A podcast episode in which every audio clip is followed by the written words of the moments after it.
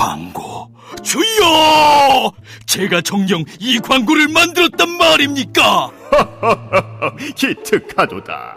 팟빵과 TBS 앱을 통해 나가는 놀라운 팟캐스트 광고로구나. 김어준의 뉴스공장 955쇼 등 TBS 인기 팟캐스트의 광고를 리포트와 함께 광고주님께 바치나이다. 이제 인간계의 김 사장은 대박 날 일만 남았노라. TBS 팟캐스트 광고 문의는 에드골뱅이 팟빵닷컴이나 전화 02-6903-9261로 하시면 되나이다. 좋구나. 팟캐스트 광고.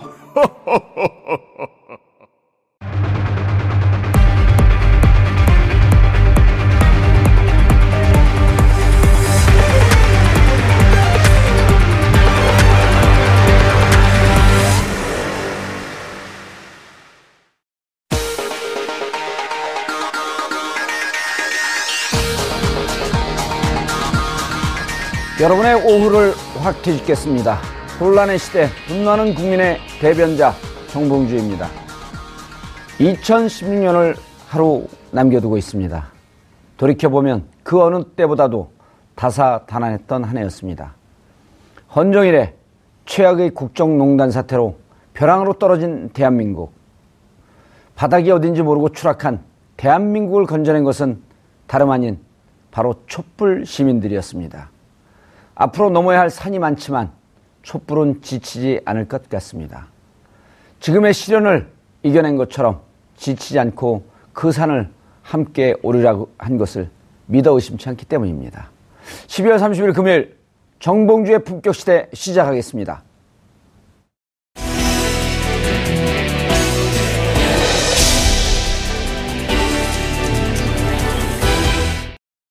최순실 국정농단 사태와 박근혜 대통령 탄핵으로 국정 혼란이 계속되는 가운데 우리 경제가 벼랑 끝에 몰리고 있습니다. 연일 치솟는 물가가 서민들의 가게 살림에 큰 부담을 안겨주고 있는 상황. 최근 통계청의 발표에 따르면 농축수산물 물가는 전년 대비 3.8%, 집세, 외식비 등의 서비스 물가는 전년 대비 2.3% 상승했습니다. 경기 불황의 장기화로 가계부채가 늘어나고 있는 것도 문제입니다. 우리 경제의 성장을 위해선 내수의 활성화가 중요한데 가계부채가 많아지면 많아질수록 소비 심리가 위축되면서 내수가 침체될 수 있기 때문입니다. 한편 미국의 금리 인상과 국내 부동산 시장의 악화도 우리 경제의 위기 요소로 작용하고 있는 상황. 이에 정부는 내년 1분기에 21조가 넘는 예산을 투입하고 추가 경정 예산까지 편성할 것을 검토한다고 발표했습니다. 하지만 기존 정책과 차별점이 없는 땜질식 처방이라는 비판이 많아 실효성이 있을지 의문입니다. 악화일루를 걷고 있는 우리 경제. 지금부터 자세히 살펴보겠습니다. 유가 상승과 조류 인플루엔자 확산 등으로 어, 생활 물가는 하늘 높은 줄 모르고 치솟고 있습니다. 탄핵 정국으로 서민들의 마음은 편치 않은데 살림살이는 고달프다 못해 한숨뿐입니다. 사상 최악의 경기 불황이 예고된 시점, 보다 더 구체적이고 현실적인 정부의 대책이 시급합니다. 이 문제와 관련해 아, 세 분의 전문가 모시고 함께 말씀 나눠보도록 하겠습니다. 김의겸 한결의 선임 기자 나오셨습니다. 네. 예. 안녕하세요. 자, 그리고 신세돈 숙명여대 경제학부 교수님 자리하셨습니다. 안녕하십니까. 교수님 오랜만에 나오셨어요? 네, 한 한 달 됐네요. 자주 나오신다고 약속하고 가시더니 아, 안 불러주시니까. 예. 아니요, 모릅니다. 이러, 이러실까봐 안 부르는 거 아니에요. 자, 그리고, 어, 정철진 기자 겸 평론가 자리 하셨습니다. 네, 안녕하십니까. 예. 네. 처음 나오셨죠? 네, 그렇습니다. 예, 저는 네. 평론가 오늘 모셨다라 그랬는데, 네. 영화배우 나온 줄 알았어요. 예. 감사합니다. 예. 그런데 우리는 행복하게 시작을 하는데, 네. 서민들의 이 경제, 경기 최악입니다. 지금 그렇습니다. 상황이 좀 어떻습니까? 아마 우리 시청자분들이 예. 더잘현 상황을 아실 것 같은데요. 일단 뭐 현 경기 상황 판단하는 지표들 여러 가지 있는데 음. 예. 뭐 쉽게 좀 나눠서 보면은 수출, 내수, 예. 경제 성장률 뭐 이런 정도의 키워드를 들 수가 있을 것 같은데요. 내수부터 먼저 보면은요. 우리가 지난 과거 2008년 말에 금융위기라는 게 터지지 않았습니까? 예. 그리고선 막 엄청 불안하고 종합주가 지수가 2000 있던 게 800대까지 떨어지고 대폭락한 그 다음에 예. 2009년 정말 분위기 싸했었거든요. 냉정하고 지갑 열지도 않고 딱 지금의 소비 심리 지표가 2009년과 거의 같다 이렇게 보시면 될 것 같고요. 예. 더큰 문제가 수출인데 우리가 수출을 잘 못한 적은 없었습니다. 그러니까 예. 과거 IMF가 터졌을 때도 그때 좀 버텨낼 수 있었던 게 우리가 수출은 돌아갔기 때문에 버텼었는데 수출 같은 거는 우리 8월, 9월, 10월 어떤 일이 있었냐면은요. 우리가 수출 물량이 전년보다 적게 수출한 적은 없었거든요. 그러니까 어떤 식으로든 물량은 더 많이 수출한다. 우리나라 당연한 거 아니겠습니까? 수출을 먹고 사는데. 예. 근데 8월, 9월, 10월 같은 경우에는 수출 물량이 1년 전보다 줄어들게 되는 이 정도의 상당히 힘들었던 한 해를 보냈다. 이렇게 예. 볼 수가 있겠고요. 근데 올 한 해 경제 성장률이 2.6%입니다. 이게 우리가 체감하는 것보다는 상대적으로 좀 높거든요. 근데 이건 어떻게 된 거지? 라고 할 수가 있는데 돌이켜 보시면 올 한 해가 부동산이 상당히 좀 호황이었었습니다. 그러니까 아하. 올한 해만 보면 예. 부동산이 정말 괜찮았었거든요. 그러니까 부동산을 띄어서 건설 경기를 좀 살리면서 그나마 이 경제 성장률을 좀 높여서 2.6%가 예. 됐다. 근데 예. 이 마지막 카드도 지금 11월 말부터 12월에 완전히 부동산 시장이 지금 얼어붙었거든요. 얼어붙으면서. 그래서 더 위기가 커진다. 예. 뭐 이렇게 한 해를 정리해 볼 수 있겠습니다. 알겠습니다. 교수님, 이제 저희가 이 경제 이슈를 하는 TV 방송이나 이런 프로그램을 보면 보는 정말 서민들은 야 당신들은 전문가들이 나와서 얘기를 하는데 정말 우리가 이렇게 어려운 거 알아? 이런 냉소적인 분위기거든요. 그러니까 전체 경기 지표보다도 서민들이 겪고 있는 이 현실 경제 경기 이걸 좀 얘기를 해봐야 될 것 같은데요. 그렇죠. 예. 음, 아까 우리 경제 성장률 이야기 했는데 전문가들은 뭐 2.5냐, 2.6이냐, 3이냐 갖고 감노늘박을 하는데 예. 저는 단적으로 경제 성장률 2% 3%가 아무 의미가 없다. 예. 왜 의미가 없나? 그 경제 성장률을 계산할 때 통계에 잡히는 사람이 있고 통계에 잡히지 않는 사람들이 있어요. 아하. 예. 그 통계에 잡히는 사람들이라는 거는 몇 년씩 계속해서 경제 활동을 하는 그야말로 어느 정도 있는 사람들이 전부 그 대상에 들어오는 것이고 예를 들면 날품 파시는 분들, 예. 일용 일용으로 사시는 분들, 극빈자들의 생활은 거의 경제에 안 잡힌다고 보면 된다는 것이 첫 예. 번째다. 따라서 경제 성장률이라고 하는 것 자체가 3이냐 2냐가 별로 중산 서민층에는 별로 상관이 없는 통계다. 그거 제가 하나 말씀드리고 예. 싶고 또 하나는 수입이 지금 거의 10% 마이너스거든요. 예. 근데 수입이 플러스면 경제 성장에 마이너스 효과예요. 예. 경제 수입이 늘면 예. 성장에 마이너스 그렇죠. 효과예요. 수입이 너무 돈이 많이 나가니까. 어, 그러니까 생산을 안 하니까 예. 우리가 외국에서 들여오면 들여오고. 국내에서 생산 안 하니까 예. 생산 안 하면 성장률이 떨어진다. 예. 그럼 뒤집어 봅시다. 음. 수입이 줄면 어째 될까요? 올라가겠죠. 성장률이 올라가죠. 예. 지금 경제 성장률이 2.몇 프로라고 했는데 예. 수입이 전체 경제에서 한 40% 차지한단 말이에요. 예. 근데 이 수입이 10% 줄었단 말이에요. 예. 그러면 그것만으로 해서도 성장률이 플러스가 4가 나와야 되는 거예요. 예. 그 플러스가 4가 나와야 되는데 2밖에 안 나왔다는 이야기는 실제 성장률이 예, 마이너스라는 마이너스. 이야기다. 그거 꼭 우리가 이해를 해야 되고요. 예. 두 번째는 경제 성장률 통계 2.6%든 3%든 그 안에는 예. 우리나라에서 활동을 하는 외국인들, 외국 주주들, 즉 삼성의 지금 주주가 절반이 외국인 소유 아닙니까? 그렇죠. 그 사람들이 벌어가는 것들이 다 우리나라 성장으로 잡힌다는 아. 거예요. 따라서 경제 성장률이 2든 3이든 간에 거기 사실상 절반 정도는 그게 외국인 손에 떨어지는 거다. 음. 그러면 외국인 소유 떨어지는 거 떼내고 수입 거 줄어들어서 떼- 플러스 되는 예. 요거 떼내고 그다음에 실제 경제 성장에 포함되지 않는 사람들까지 포함하면 포함하고 그러면. 저는 경제 성장률은 지금 실질적으로 마이너스다. 저는 그 아, 그래서 책, 이게 2.5나 3쯤 되면 체감 성장률은 마이너스다라고 하는 게 거기서 나오는 저는 거고. 그렇게 보는 예. 거예요. 왜냐하면 아까도 이야기했지만 우리나라가 개방 경제다 보니까 외국인들의 활동하는 예. 것들이 예를 들면 슈틸리케가 벌어가는 연봉 10억은 예. 이다 대한민국으로 잡힌단 말이에요.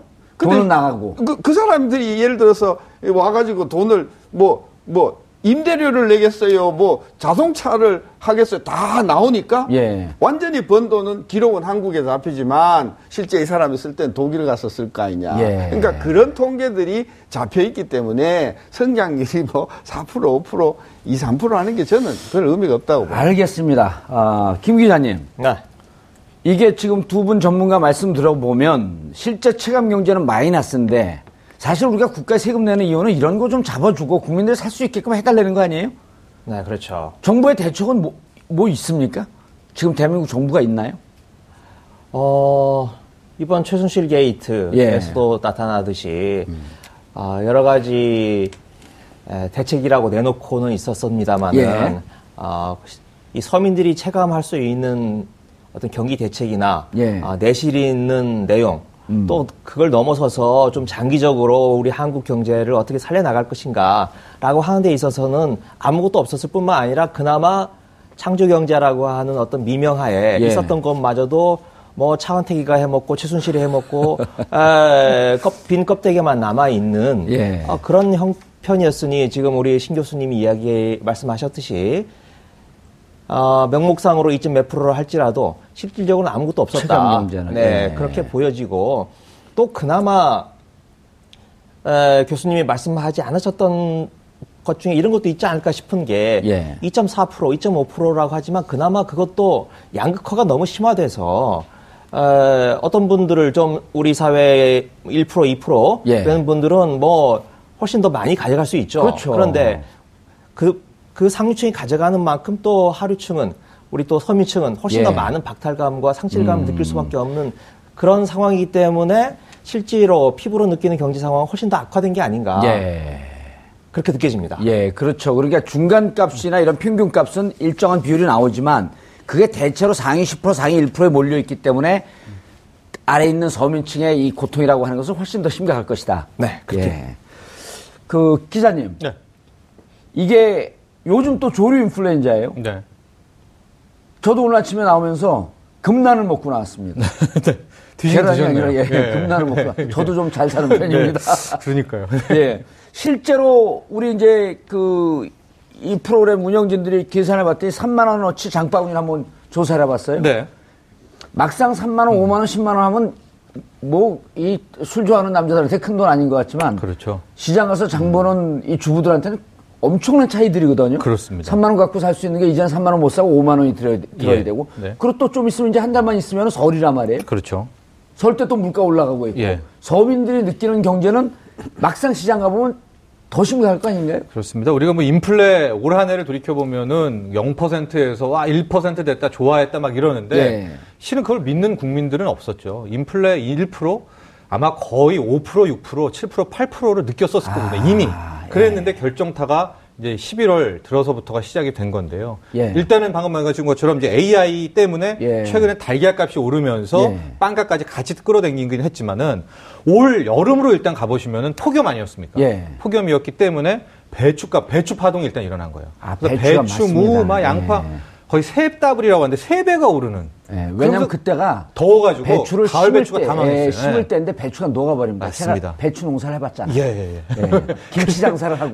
그러니까 그때부터 밥상 물가가 수상했거든요. 예. 그러다가 최순실 게이트 터지고 나서 어떤 일이 벌어지냐면은 그동안에 가격 못 올렸던 이제 유통사들이 찬스다. 그래가지고 정신을 저쪽에 팔고 네, 있을 팔고 때. 있으니까 이제 그때부터 라면 값부터 해서 이제 줄줄줄이 올렸고 이미 이제 소주 맥주 다 올랐었고요. 예. 콜라는 일단은 거기에다가 뭐 피사 같은 경우에 프랜차이즈 빵집 예. 거기도 빵값 올리게 되다가 여기에 AI까지 겹치게 되니까 지금 밥상 물가 음. 상상 불가하고요. 이게 엎친 데 덮치고 설상가상으로 기, 지구 기구 온난화 아닙니까? 예. 그러니까 옛날에 우리가 사회 시간에 배웠던 우리나라에서 많이 잡히던 뭐 물고기 어류는 이제 안 잡힙니다. 그러니까 가령 갈치 같은 거, 예. 동태 이런 거 잡기가 엄청 비싸요. 그러니까 그런 생선 가격도 좀 덩달아 뛰었어요. 예. 또 우리가 입맛을 못 바꾸잖아요. 음. 그랬기 때문에 아마 서민들이 느끼는 밥상 물가는 제가 보기엔 한 7%대? 근데 보통 한 7%대부터 7%대. 대량 인플레이션이라고 하는데 예. 7에서 10%대는 이 정도까지 튀어 올랐는데 문제는 앞서도 얘기하셨지만 이게 끝이 아닙니다. 왜냐면은 지금 배추 값도 잡힐 조짐 안 보이죠. 이제 고, 이제 고난에 진입하는 것 같아요. 진입하는 거 AI 이제부터 6개월이고 특히 산란기에는 너무 많이 살처분을 해서 뭐 지금 예. 방법은 없습니다. 그러는 거죠. 거기에다가 지금 보면은 국제유가가 이게 지금 오르는 건 나쁘진 않거든요. 수출만 놓고 보면. 예. 약간 요 정도는 올라도 좋은데 막상 서민들은 기름 넣어 딱 가면은 이미 벌써 리터당 예. 1,600원 그냥 다가오지 않습니까? 1,200원이 엊그제였는데 이렇게 되니까 우리 국민들이 느끼는 서민 물가, 박탈감. 밥상 물가, 거기에다 박탈감, 앞으로 찾아오는 두려움 이런 것들이 예. 상당히 좀 힘들어지고 있습니다. 교수님 경 이제 경제 심리 지수라고 하는 거를 그 하는 게 있어요. 이게 앞으로 소비자 심리를 보면은 앞으로 경제가 어떻게 될 것인가라고 하는데 지금 저렇게 이제 가계 경제가 어렵다 보니까 소비자 심리는 점점 얼어붙는 거거든요. 그렇죠. 또 좀 돈 돈이라도 좀 있는 사람들도 앞으로 어떻게 될지 모르니까 불안하니까 돈을 안 쓴단 말이에요. 그렇죠. 그럼 경제는 점점 더 악화일로로 가- 그 치닫고 있고. 그렇죠. 그 그러죠. 그 지난 8월 9월을 중심으로 해서 추석을 전후로 해서 어 많은 분들이 이제 내년도 대선이 어떻게 될까? 예. 어, 또 지금 집권당이 좀 이렇게 지지율이 조금씩 떨어지는 이런 상황에서 어떻게 될까? 이제 되게 궁금한 상황에서 10월 25일 날 태블릿 사건이 터지면서 예. 아주 급전직하로 지금 정치적인 분위기가 얼어들면서 그렇죠. 예. 이제 예를 들면 공무원이라든지 또는 대기업에 다니는 소위 우리가 전통적으로 이야기하는 중산층에 즉 쓸만한 여유가 되는 분들도 음. 야 이거 앞으로 어떻게 되나 정권 교체되는 거 아닌가 이런 이제 어떤 그런 정치적인 불안에 어, 소비를 못하는 그런 게 있고 또 그보다 더 낮은 이제 저소득층에서는 야 이거 정말 큰일 나는 거 아니야 이런 어떤 그런 그 어, 분위기가 결국은 어, 소비 심리를 급격하게 이제 추락을 시켰는데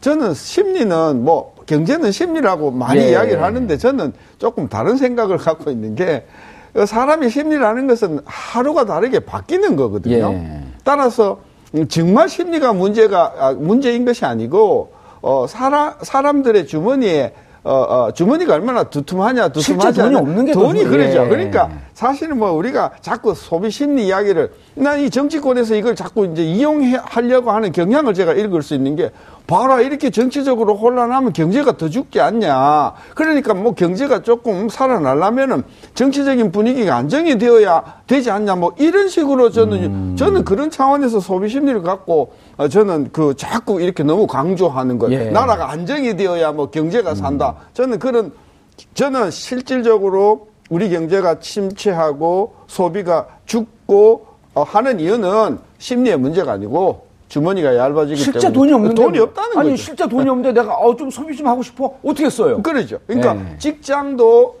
50, 뭐, 6세면은 잘려버리고, 뭐, 60세, 65세 연장을 한다고 하지만, 예. 그 믿는 사람들은 별로 없거든요. 그러니까 소득이 자꾸 쪼그라들고, 직장에 대한 안정성이 없고 하니까, 노후는 커녕, 당장도 지금 준비를 못하는 상황이 지난 한 10여 년 동안 계속해서 진행되어 왔다. 예. 저는 그런 관점에서 우리 경제를 살리는 방법을 모색을 해야지 심리가 문제라 그러면 그렇죠. 그거 뭐 심리 살리는 거는 알겠습니다. 예. 정 기자님, 네.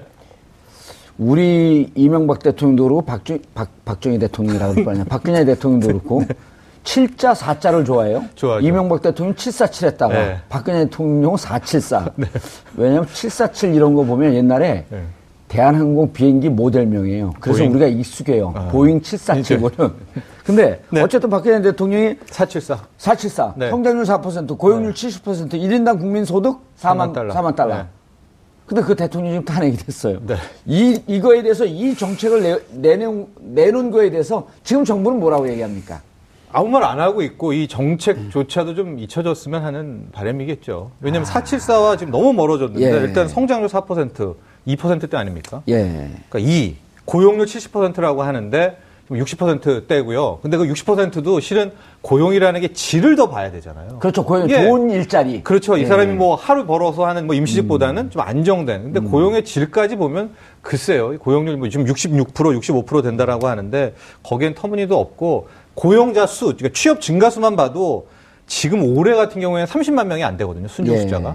이게 이 만에 하나 70%가 되려면 연간 한 45만 명씩은 새로 딱딱딱 어디에 들어가야 되는데 음. 지금 한 28만 명 정도 지금 안 되는 상황이어서 이것도 지금 뭐 어디로 갔는지 망했다 이렇게 볼 수가 있고 예. 마지막에 4만 달러인데 지금 2만 달러입니다. 지금. 2만 달러죠. 네. 그러니까 2, 2만 달러도 자칫 잘못하면 무너질 위기까지 가 있는 거 아니에요? 그러죠. 환율이, 환율이 만약에 예. 1,400원 가버리면 그렇게 된다면 그렇죠. 그러나 그래서는 안 되겠고 우리 2로 그냥 해서 262 262 474는 262가 됐다. 이육이 그러니까 무슨 새소리 같습니다. 이육, 이육 그러는 게. 교수님. 예. 제일 가슴 아픈 이제 가계부채 얘기를 해야 돼요. 아, 정말 이게 어떻게 이미 오래전서부터 가계부채에 대한 이 경고음은 울렸잖아요. 근데 그럴 때 정말 아까도 제가 말씀드렸지만 우리가 세금 내고 국가를 믿는 이유는 좀 어떻게 좀 해줘라 이런 거거든요. 그죠. 이 저는 가계부채는 어. 세 그룹이 공모했다. 아, 세 그룹이 예. 첫째 정부가 세계의 공동 정범이 있다. 그러죠, 그러죠. 어, 어, 어. 공동 정범 있죠.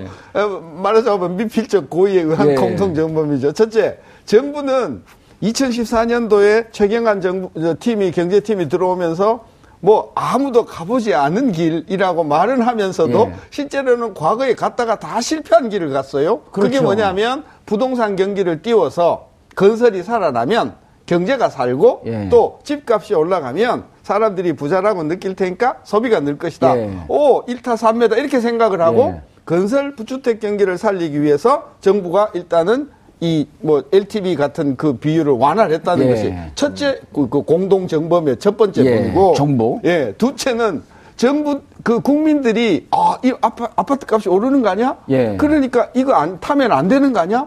이런 불안감을 조장을 하면서 국민들이 부동산 투기에 올라탔다는 것. 예. 언론도 부추겼죠. 그죠? 예. 어, 거기에다가 은행이, 예. 은행이, 아, 이런 상황을 보고, 아, 그 사람들이야 경제 전문가들이고 경제 갖고 먹고 사는 사람들인데, 아, 이런 방식으로 하면 결국은 2004, 5년도에 김대중 정부, 저 노무현 정부 옮겨갈 때 그때 있었던 부동산 법을 터지는 거다. 저는 1990년대 과거에 경험을 했을 거 아니냐. 예. 그런데도 은행들은 당상 직고가 석자니까 돈을 놀려, 굴려야 되니까. 예. 저는 그래서 이 2014년도 이후에 저금리와 LTV 완화라고 하는 정부 정책과 그 다음에 투기 심리를 타고 싶은 국민의 어떤 그 투기 어떤 심리와 그 다음에 은행이 맞물려서 이렇게 예. 한 것이다. 예. 저는 그런 관점에서 이 정부가 2014년도 최경환 팀들이 들어와서 부동산을 그렇게 중심으로 해서 경제 살리는 것은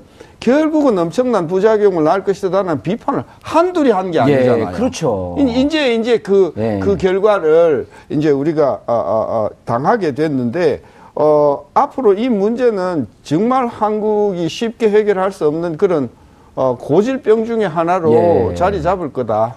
이미 이게 미국에서 2008년 모기지론이 터질 때 그때 부시 정부에서 집 있는데 왜 돈 안 쓰냐 오너십 소사이티라고 하는 걸 해- 했던 거 아니에요. 그렇죠. 그 가서 그 실패한 거를 그대로 쫓아가는 이한뭐 하는 정부예요 도대체? 그러죠. 예. 특히 이제 가는 길도 길이었는데 한 가지 큰 놓쳤던 것들이 있더라고요. 예. 그냥 우리가 wealth effect 아까 교수님이 얘기하셨는데 주식이 올라가고 내가 투자한 음. 집이 잘 되면 실은 사람들이 돈을 쓰게 되는 그런 게 있거든요. 근데 올해 정부가 했었던 이 부동산 띄우기 정책에서의 큰 간과했던 점이 뭐냐면 부동산 값이 올랐는데 거기에 대한 아파트들을 다 국민들이 이 가계 대출을 받아서 샀기 때문에 예. 분명히 어 내 집값 올랐어 프리 뭐 우리가 예. 딱지 프리가 뭐 5천만 원 1억 붙었어라고 하지만 막상 쓸 돈은 없습니다. 아 그걸 팔려면 이자 또- 내야 되잖아요, 팔려면 이자. 그게 또 안 팔리고요. 아니 팔리긴 팔렸는데도 팔려- 왜 예. 막상 그 원리금에 대한 이자를 내야 되기 때문에 예. 집값만 뛰었지만 정작 소비나 못 올라가요. 예. 그러니까 그게 바로 가계부채에 대한 부담이라는 건데 예. 실은 이것들에 대해서 당시 경제팀이 전혀 모른 채 일단은 부동산이 뛰게 되면 척하는 채. 그래서 척하는 예. 채 일단 뛰면 건설 경기에 살거든요. 땅을 일단 한번 파면 성장률 지표는 쭉쭉쭉 올라갑니다. 음. 예. 근데 거기에 굉장히 만족했던 게 아닌가라는 건데 이 부채와 빚에 관해서 아주 유명한 한 단어가 있습니다. 한 문장이 예. 이 빚은 갚아야 끝난다라는 말이 있어요. 예. 이게 뭐 사채업자가 한 얘기가 아니라 부채는 갚아야 끝납니다. 그렇죠. 예, 근데 1300조라는 거를 어떻게 우리끼리 뭘 해볼 수가 없어요. 예. 그러니까 1300조를 처리하는 일단 왔지 않습니까? 예. 대책은 지금부터는 갚게 나가는 여기서부터는 이제 내년부터 좀 시작해도 되지 않나? 알겠습니다. 김 기자님. 네. 지금 이제 두 분 전문가 말씀 들, 들으면 최경환 경제부총리가 국민들이 어, 좀 허기가 지니까 자, 이게 아주 맛있는 이 식량이 몸에 좋은 식량이 있습니다 하면서 뭘 줬냐면 솜사탕을 준 거예요. 네. 달콤한데 네. 큰데 먹고 나면 하나도 없는. 그리고 몸에 당은 올라가는 네. 기가 막힌 비유 아닙니까? 요즘 또 전국의 비유를 하자면 예. 불면증에 시달리는 어떤 분들이 프로포폴을 맞고 계속 중독증에 강화되는 예. 그런 현상이라고 보여지는데 그렇죠. 그 정책을 했던 최경환 경제부총리, 최경환 의원은 자주 만나잖아요. 뭐라 그러던가요? 음, 뭐 기- 제가 경제 전문가가 아니기 때문에 물어볼 수도 없었고 예. 답도 못 들었습니다. 근데 이거는 야당 의원들도 여러 차례 얘기했잖아요. 추- 그 최경환 초이노믹스에 대해서. 네. 처음에 최경환 초이노믹스를 들고 나올 때는 상당히 좀 그럴듯해 보였습니다. 그래서 에, 정부 여당의 비판적인 저희 한겨레 신문조차도 어, 뭔가 있지 않나라고 상당히 기대를 걸고 에, 우호적인 또 긍정적인 기사를 써보려고 하였으나 예. 어, 결국 어, 이명박 정부 시대의 그 4대강, 예. 이른바 삽질 경제, 에, 이게 강만 안팎뿐이지 결국은 그 형태를 좀 더 악화된 형태로 어, 진행시킨 거 아닌가. 그리고 에, 오히려 지금은 에, 마지막 에, 이 한계 상황까지 그 상황을 밀어붙여서 이제 어, 낭떠러지 같은 절벽 같은 그런 상황에 터지나요? 지금 내년에 네. 터지나요 이게? 아, 그건 우리 교수님이나 우리 예. 정 기자님한테 여쭤봐야 될 것 같은데, 어, 서민들 정치권에서 보면, 위기 의식은 어때요? 어, 정치권, 정치권에서도 지금 그런 상황이 겹쳐 있는 거 아닐까요?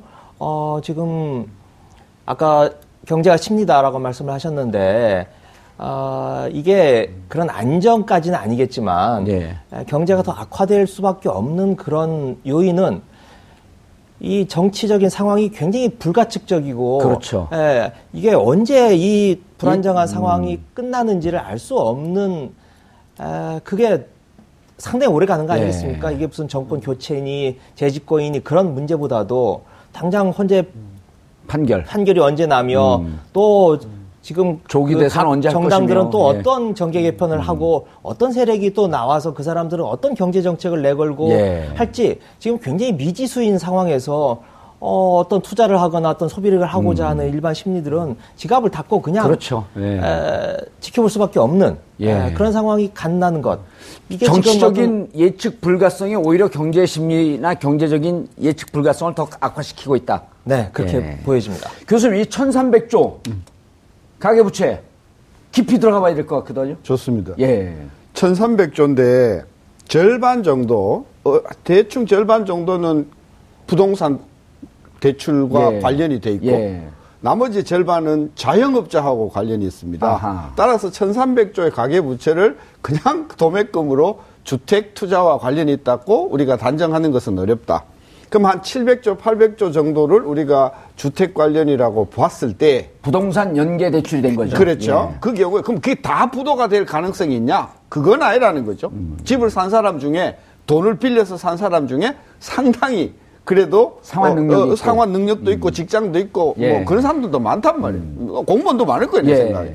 따라서 6, 700조의 가계 부채 중에서 상환 능력이 없는 사람이 얼마가 될 것인가 이게- 핵심인데 지금 얼추 한 15% 내지 20% 정도가 상환 능력이 어려울 것이다 이렇게 보는 것이죠. 예. 그러면 700조라고 잡았을 때 어, 140조 정도? 한 100조, 200조 예. 정도단 말이죠. 음. 그러면 그게 그러면 못 갚겠다, 배째라, 나 자빠진다고 하면 일단 그 돈을 빌려준 금융기관에 심각한 손실이 발생하겠죠. 그렇죠. 100조, 150조. 예, 리스크가 연계가 되는 그러죠. 거니까. 예. 그것 때문에 한국 경제가 쓰러지지는 않는다.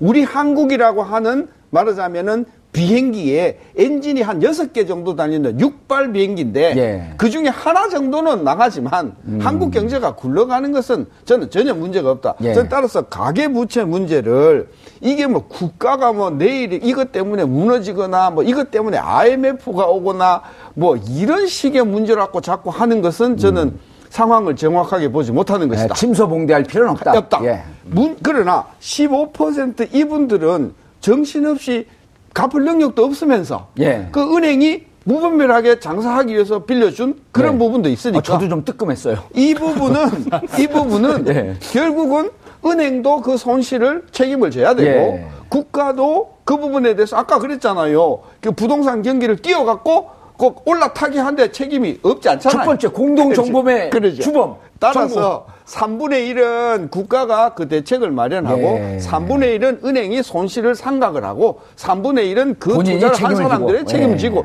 해서 문제를 충분히 해결할 수 있는 것이다. 저는 그래서 가계부채 문제를 하기보다는 예. 오히려 저는 다른 반쪽 누구라겠죠? 자영업자들. 자영업자들. 이 사람들은 지금 진짜 자기 살을 베어서 살지 않으면 생계가 이- 이 연명이 된 이런 그렇잖아요. 분들 당장 임대료도 못 낼 정도로 오늘- 장사가 안 되는데. 그렇죠. 그러니까 이분들은 문제가 뭐냐면 제도 금융권에도 한 500조, 600조에 빌린 돈이 있지만 제2금융권. 비제도권의 금융에서도 어쨌든 오늘 살아야 되니까 예. 오늘 가게가 굴러가야 되니까 내일은 모르겠고 음. 이런 분들의 자영업자가 이게 숫자가 몇 백만일 거란 말이에요. 음. 그러니까 이 부분에 대해서 경쟁력을 살릴 수 있는 대책 음. 이게 저는 가계부채의 핵심이다. 따라서 자꾸 부동산 쪽으로 가계부채를 예. 비판을 하는 것은 우리 가계부채의 문제를 균형 있게 보지 못하는 것이다. 저는 그런 생각을 가지고 있습니다. 자영업자들은 어떻게 지금 그 부동산 갖고 있는 분들 그 중에 15% 내지 20% 정도 네. 이분들에 대한 대책은 귀에 썩 왔어요. 오케이. 김종인 우리 의원보다도 훨씬 낫습니다. 고맙습니다. 예, 제가 보기에는 오케이. 어, 제 개인적인 예, 생각이니까 예. 김종인 추호 김종인 선생이 대권 출마할 생각이 아니라 예. 우리 신세동 교수님이 출마하셔야 될 것 같아요. 저는 영남이라서 안 됩니다. 왜요? 어쨌든. 예, 그, 예, 그래서, 그래서 저- 자영업자 대책. 그러죠. 예. 자영업자는 지금 자영업자들이 한 600만 뭐 예. 숫자에 따라서 다 다르긴 하나 이 자영업자 중에서도 규모가 진짜 영세한 사람, 예. 즉 혼자서 다 하는 일인 기업. 1인 기업도 예. 있고 그때 한 너댓 명 되는 기업도 10명 되는 기업이 차- 많지 않겠습니까? 예. 한 명, 두 명의 기업은 이것은 진짜 극빈자 차원에서 국가가 복지 차원에서 접근을 해서 저는 도와주는 음. 것이고 다섯 명, 열 명, 열다섯 명 되는 것은 어느 정도 기업 형태단 예. 말이에요. 그럼 이런 기업 형태는 계속해서 우리가 경쟁력을 살려줘야 되겠죠. 음. 그래서 그 사람들의 임대료 부담이라든지 또는 설비 부담이라든지 예. 또는 두세 개의 치킨집이 그렇게 난립해 있지 말고 서로 뭉쳐서 좀 더 사이즈가 크고 경쟁력 있는 음. 자영업자로 어 소위 어려운 말로 하면 M&A를 할 수 있는 음. 자영업자의 M&A를 도와줄 수 있는 아하. 그런 어떤 그게 창조 경제인데요. 그러죠. 그러니까 저는 그래서 차은택이 돈 가져갈 게 아니고. 그동안의 국가 정책에 맨날 그저 삼성, 현대 자동차만 잘 되면 국가가 잘 된다는 생각에서 벗어나서 이제는 동네 치킨이 잘 되어야 나라가 미래가 있다. 예. 저는 그래서 정책의 핵심 포커스를 자영업자, 600만 자영업자의 경쟁력을 살리는 쪽으로 정책의 파라다임을 바꿔라. 예. 이게 경제민주화고 저는 이게 창조경제다. 저는 예. 그렇게 봅니다. 점점 대권 주자로 접근하는 것 같아요. 네, 이게 예, 기자님. 문제를 어쨌든 예. 교수님이 두 가지로 나누셔가지고 예. 자영업자 문제하고 이제 부동산, 부동산 문제를 문제, 나누셨으니까. 예. 예. 두 패러다임을 일단 말씀을 드리면은 자영업자 문제를 먼저 이제 언급을 하게 되면 우리나라의 자영업자 소상공인이 잘 되려면은요. 예. 실은 이게 결과적으로 자영업자의 고객, 소상공인의 고객은 셀러리맨이거든요. 거기도 또 영세 서민들 예, 그러니까 아니에요. 셀러리맨의 임금과 셀러리맨의 소득이 늘지 않는 이상은 어떻게 되건 자- 소상공인을 살릴 방법이 없습니다. 그러면 음. 우리 과거 87년도 헌법에도 87 체제가 있지만은 음. 87년부터 한국 경제를 살아왔던 이 메커니즘은 뭐냐면은 수출이 잘 돼야 된다. 예. 한 10대 그룹이 잘 되라? 그럼 수출해서 돈을 엄청 법니다. 음. 그럼 이제 그 대기업의 직원들 있지 않습니까? 직원들에게 임금 주면은 그 임금을 가지고 이 치킨 먹고 가게에 와서 이제 돈을 쓰게 된 거예요. 그래서 예. 그동안 87년부터 대기업이 잘 돼야 되고 요 셀러리맨들이 거봐 연방 올라오면은 치킨집 사장님도 좋아. 이 체제로 먹혀 들어왔었는데 음. 언젠가부터 이 고리가 지금 완전히 끊겨져 있는 이제 그런 상황이 됐거든요. 예. 그렇기 때문에 우리가 자영업자 소상공인을 살릴 수 있는 방법은 이들의 고객인 셀러리맨, 예. 셀러리맨은 결국은 고용률과 뭐 노동개혁과 연계가 될 수밖에 없거든요. 그렇죠. 왜냐하면 비정규직 없애고 대기업에서 이제 더 이상 책임을 못 집니다. 대기업의 그 해당 직원만으로 치킨집 사장님들, 피자집 사장님들 못 먹여 살려요. 예. 그렇기 때문에 그 고객을 늘리려면 결과적으로 뭐 경제민주화 얘기도 하셨지만은 대기업 체제를 바꿔야 된다. 이게 다시 여기까지 올라간다는 말씀 예. 드리고 싶고 두 번째가 가계부채 한 700조, 800조는 이제 부동산인데 예. 부동산 같은 경우에는 이게 우리보다는 어떤 외적인 운, 뭐 외적인 영향에 좀 우리 몸을 좀 내맡길 수밖에 없습니다.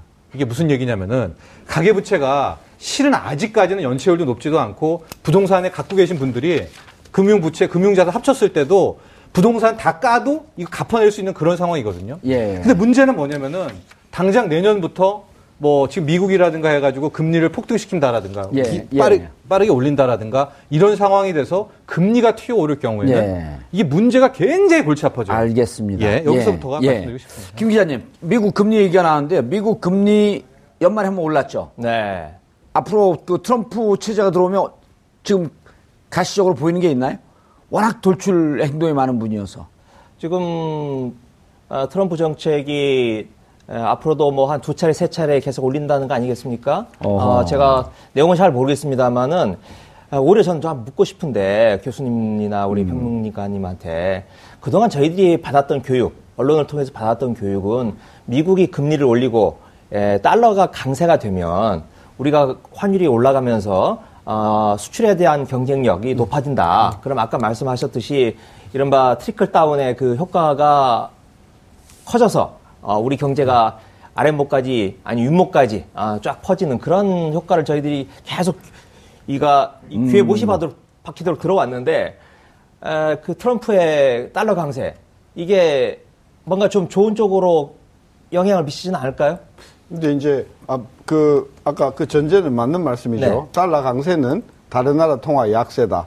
그 중에 하나도 한국 통화다. 예. 그럼 하나 하나가 약세면 수출해. 문제는 네. 일본 약세가 하나 약세보다 세 배 빠르다는 거예요. 아. 이 지난 한 한 달 동안 예. 엔화는 10한 4% 지금 약세가 됐어요. 예. 음. 우리는 거의 한 5, 6%밖에 안 됐거든요. 그러니까 우리가 좀 좋으려고 했더니 일본 일본은 그보다 훨씬 더. 좋아지는데. 예. 근데 우리가 일본하고 경쟁을 안 하면 괜찮은데. 우리하고 모든 모든 제품에서 경쟁이 일본 하니까 되잖아요. 오히려 엔화가 약세가 되는 것이 트럼프 때문에 예. 우리한테 지금 수출에 더 어두운 효과를 지금 가져오고 있다. 그게 이제 첫 번째 우리가 염려를 해야 되는 음. 예. 거고. 그다음에 일단 금리가 올라가게 되면 돈이 주식시장에 투자, 투자된 달러가 빠져나가는 효과가 나오잖아요. 그러죠. 보세요. 지금 뭐 한국에서 금리를 안 올린다고 뭐 난리인데 안 올릴 수가 안 올릴 없어요. 수. 왜냐하면 미국 금리가 앞으로 아까 내년에 세 번, 두 번, 세 번, 예. 내후년에 두 번, 세 번, 내내후년에 두 번, 세 번. 예. 그래서 지금보다도 최소한 2.5% 포인트를 더 올린다고 예. FOMC가 공언을 했거든요. 예. 그러면 그렇게 올라가는데 한국이 안 올라간다 그러면 삼척 동자도 미국 금리가 올라가면 달러가 강세가 될 거다는 걸 알 거 아니에요. 예. 그러면 한국에 좀 여유가 있는 사람들은 한국 돈 들고 있겠어요? 달러 돈 들고 있겠어요? 달러 또- 들고 그러죠. 있죠. 그러면 나도 너도 달러를 사자 그러면 환율이 어찌 될까요? 환율이 달러 값이 막 비싸지겠죠. 막 비싸지죠. 그러면 금리 올라가는 거는 1, 2%지만 환율 올라가는 것은 순식간에 5% 10%입니다. 그렇게 되면 더 많은 돈들이 달러로 바꾸자 바꾸자 하게 되니까 예. 한국은행으로서는 어째야 돼요? 달러를 안정화시키려면 달러를 풀어야. 되잖아. 예. 없단 말이에요, 달러가. 그러면은 시장에서 달러가 어? 없더라. 그렇게 되면 환율은 순식간에 1,400원, 500원이 아니라 순식간에 폭발하게 올라간다. 이렇게 되면 한국 경제는 심각한 주식시장과 금융시장이 충격이 올 것이다. IMF 상태로. 바로 그런. 거죠. 근데 이제 저는 이제 그 부분에서 그래서 제가 아까 외생 변수 얘기를 한 건데 예. 그러나 지금의 달러 강세가 저는 조심스럽게 여기가 맥시멈이다라고 보고 있습니다. 아, 지금요? 예, 그러니까 오. 2017년에게 뭐 자연스럽게 2017년 전망을 가는데 우리 한국 경제에 한 번 정도의 숨통을 준다, 기회를 준다 이렇게 보고 있거든요. 왜냐하면은 달러 강세라는 어, 올라가는데요? 아, 그러니까 달러 강세가 예. 결과적으로 미국에 있어서 좋지가 않다라는 것이고 음. 달러가 강해진다는 것은 미국이 그만큼 강하다는 겁니다. 미국 경제가 그만큼 강하다는 뜻이고 더 나아가서 미국 패권이 아직도 살아 있다는 뜻인데 저는 이 달러를 저 개인적이지만 저는 믿지가 않습니다. 그래서 어. 저는 아마 2017년 아니, 우리 대미 수출이 그렇게 비율이 높지 않잖아요, 예전처럼. 예, 아니, 그러니까 그것뿐만이 아니라 예. 달러라는 가치 자체에 있어서의 아. 문제였거든요. 왜냐하면 달러가 강해지면 진짜 내년은 끝장입니다. 그러나 정말로 뭐 제 예측대로 달러가 약해지게 된다면 그것은 곧 엔화가 강해진다는 뜻이거든요. 예. 뿐만이 아니라 유로화도 강해지고 유로화에 독일이 있어서 우리와의 수출 경제 상대국입니다. 음. 그러니까 저는 오히려 달러가 약해지는 그런 기회를 한번 찬스를 주게 된다면 올것 같다. 예, 저는 그렇게 어. 보고 있고 그렇다면 우리가 2017년 한국 경제를 최악으로 보지만 그나마 1년간의 기회는 우리가 부여받을 수가 있다. 교수님 논리를 바로 반박을 했는데 아니, 교수님 반박이 아니라 이거는 봐야 되는 겁니다. 아, 이 아니, 지표가. 그래도 예- 예측을 하는데 예, 전망을- 각기 다른 거로 다른 방향으로 예측을 하는데 브렉시트 때문에 또 유로화도 지금 많이 떨어졌잖아요. 약화가 됐잖아요. 그렇죠. 그 과거 파운드가 떨어졌죠. 예, 파운드가. 예, 예, 아, 예. 파운드화는 처음에 브렉시트 이후에 굉장히 흔들리다가 예. 지난 한 3개월은 거의 파운드화는 1파운드가 아니 이- 유로도 같이 떨어졌잖아요. 아, 유로가 더 많이 떨어졌어요. 그렇죠. 유로가 떨어졌죠. 트럼프가 대통령이 되고 나서는 유로가 굉장히 타격을 많이 받았어요. 엔화보다는 조금 덜하지만 음. 예. 그런 관점에서 보면 우리가 과거를 뒤집어 볼 필요가 있는데 앵화가 말이에요. 약세가 될때 80행에서 120행이면 50%죠. 예. 120에서 150행이면 30%거든요. 예. 한번 앵화가 약세가 되면 순식간에 30% 약세가 된 적이 과거에 세 번 있었어요. 예. 그런 관점에서 보면 트럼프의 이 달러 약- 강세, 앵화 약세는 지금 현재 것이다. 예, 저 이제보다도 중장기적으로 앞으로 계속해서 강세가 가서 한 100, 한 50엔까지도 갈 수 있다. 예, 알겠습니다. 어, 경제 문제를 어, 전체적으로 논하기에 시간이 좀 부족해서 어, 새해 들어, 들어가서 어, 다시 한번 좀 다뤄보도록 하겠습니다. 한 발 더 깊이 들어가는 시사 분석. 여러분은 지금 생방송으로 진행하는 정봉주의 품격 시대와 함께하고 계십니다.